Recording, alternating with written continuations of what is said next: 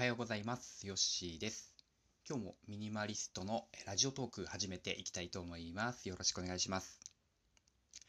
とまず早速なんですけども、ね、トークですね、えお返しトークちょっと1個させてもらいたくてですね、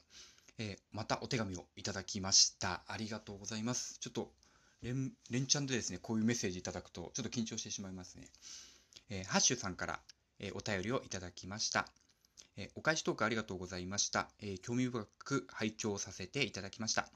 ヨッシーさんも環境問題を生活へ取り入れていらっしゃるご様子で心強く感じました。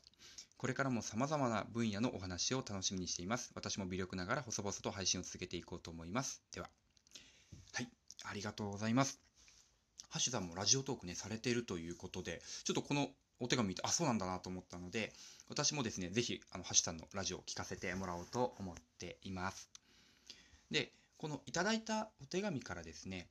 まあ、ちょっと環境問題の話を、まあ、自分の生活やライフスタイルに合わせて、ちょっと考えていこうと、えー今回決めました。で、えー環境問題っていうとですね、まあ、ハッシュさん言ったように、やはりその日々の生活にすごい取り入れていたりだったりとか、その政治活動ですよね。もう本当具体的に何かのイベントに参加したりとか、デモ活動に参加して、こう政治に訴えかけていくっていう大きな動き、えー流暢っていうのはあります。ただですね、私、今日ちょっとお話ししたいのが、まず身近なところから始めるの環境問題のアプローチって何だろうということと、そのまだやっていない人、考えていない人が、なんかかん、まあ思ってしまって思い込んでいるようなものを、まあ、払拭するようなね、お話ができればなと思うんです。で、まあ、ポイントね、今回4つほど、えー考えたんですけども、まず1個が、そのミニマリストっていうのは環境問題に対してどうなんだ。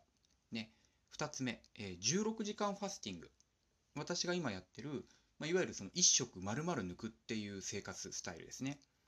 で、3つ目が、まあ、手近な、まあ、よくあるもので、そのペットボトルとかビニール袋に関するもの。で、最後に投資ですね。えー株式とか投資信託とか、まあ、そういった証券会社とやり取りする、その、まあ、お金のやり取り、まあ、これが環境問題と何が関係あるのか、えーこれについてね、ちょっとお話をさせてもらおうと思います。まずですね、何はともあれミニマリストですよ。まあ、いつもラジオ始めるときに、どうもミニマリストのって言ってね、もう自分の冠言葉みたいに使ってまして、まあ、正直この肩書きは、まあ、会社の自分の役職よりも好きなんですけども、まずこれはですね、環境問題にとってはとてもいいと、もう自負してます。なぜか。これはですね、ミニマリストという言葉、まあ、初めて聞く方もいらっしゃるかもしれませんが、まあ、最適なもの、最適な量ですね、えーこれだけあれば生活できるとか、これあれば自分は満足して生活できるというものの中で過ごしていくっていうライフスタイルなんですね。逆を言うと、自分にとって価値がないもの、自分にとって無駄なものは手放す、もしくはそもそも買わない、手に入れないっていう考え方なので、えーいわゆる自然の資源ですよね。まあ、地球の資源は有限ですので、その有限なものを無駄に食い潰すことがなくなる。当然消費しなきゃいけないんですよ。生きていくためには。もしくは満足するためには何かしらその、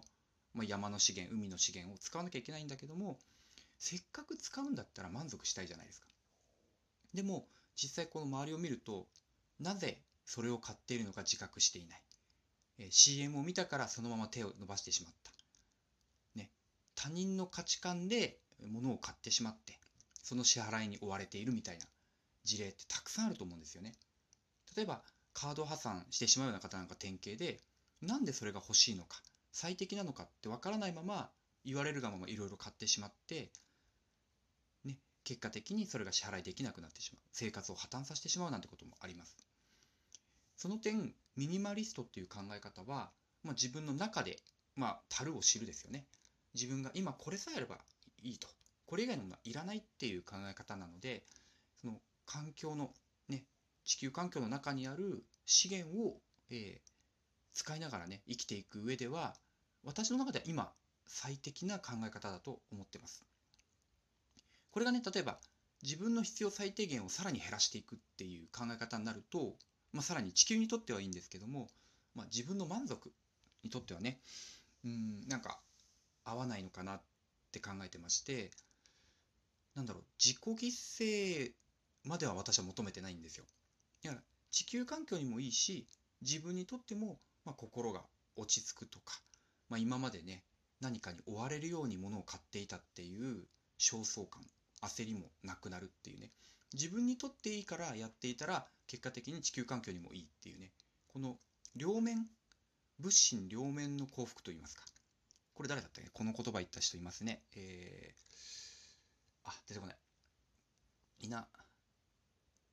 でかいです。あの、京セラの社長さんなんですけども、ちょっとまた思い出したら明日言います。はい。えー、そういう言葉あります。物心両面の幸せですね。えー、物でも幸せで、心も幸せ。で、物っていうのは資本、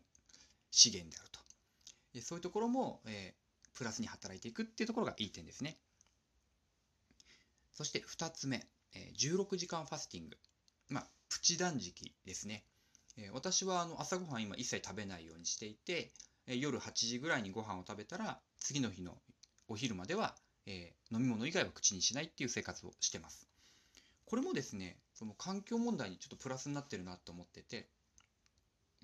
要は必要じゃないものを食べないんですよ。で結果的にどうなるかっていうと、えー、食べ過ぎがなくなるので自分の体にいわゆるダイエットになったりとか健康につながる。で、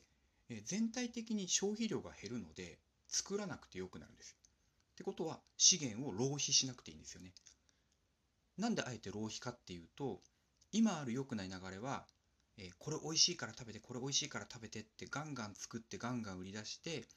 でそれをみんなが本当は体は必要じゃないのに食べて食べて食べて太ってでその太った体を何とかしなきゃいけないからダイエット食品を買うとか薬を買うとかもう拡大再生産の中ですよね。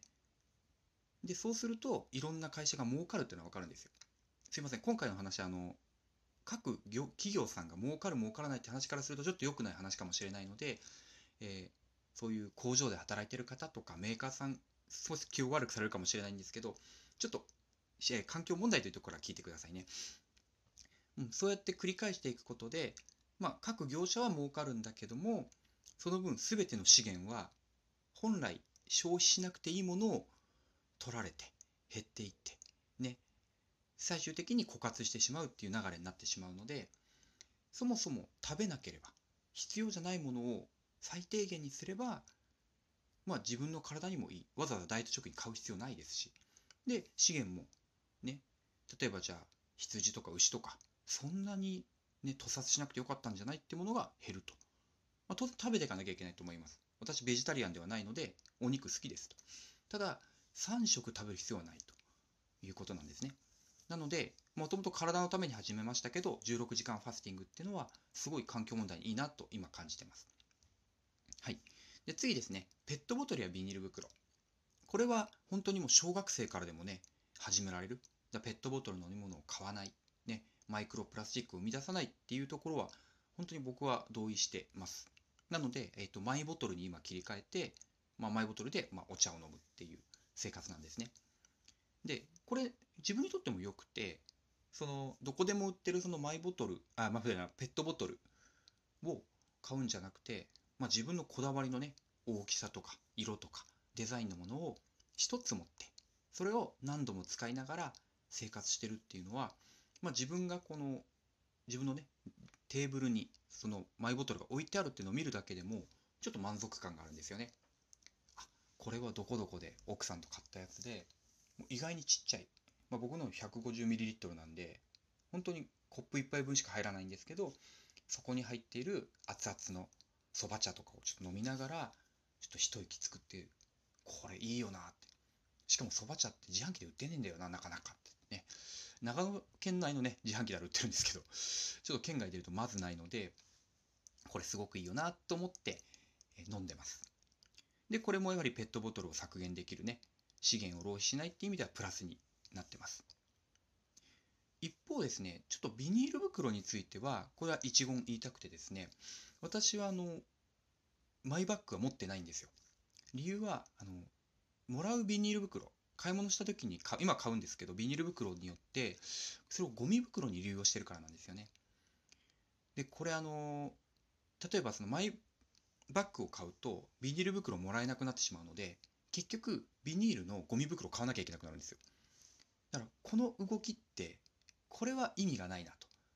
思っていてビニール袋はあえてもらってそれを全てゴミ袋として使うっていう生活をしてます、うん、結局別のところでお金を使うんであれば拡大再生産と何も変わらないのでこれはちょっとやり方考えなきゃいけないなって思ってます。例えば紙袋でねゴミ捨てれればいいのになと思うんですけどただ紙袋だとうーん液漏れしちゃうしダメだなって思ってね いろいろ考えちゃいますね。